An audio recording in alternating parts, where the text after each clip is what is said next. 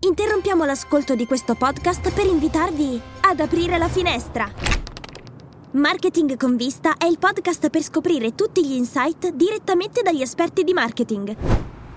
Da quassù il panorama è scintillante! Podcast Story.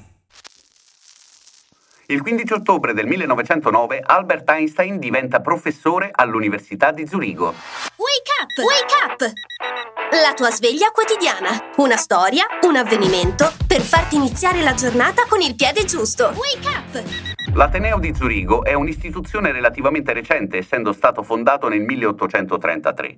Ciò nonostante può vantare almeno una presenza di assoluto rilievo, Albert Einstein. Tedesco di origini ebraiche, Einstein visse in Svizzera fino al 1914, insegnando anche nell'Università zurighese, quando aveva soltanto 30 anni.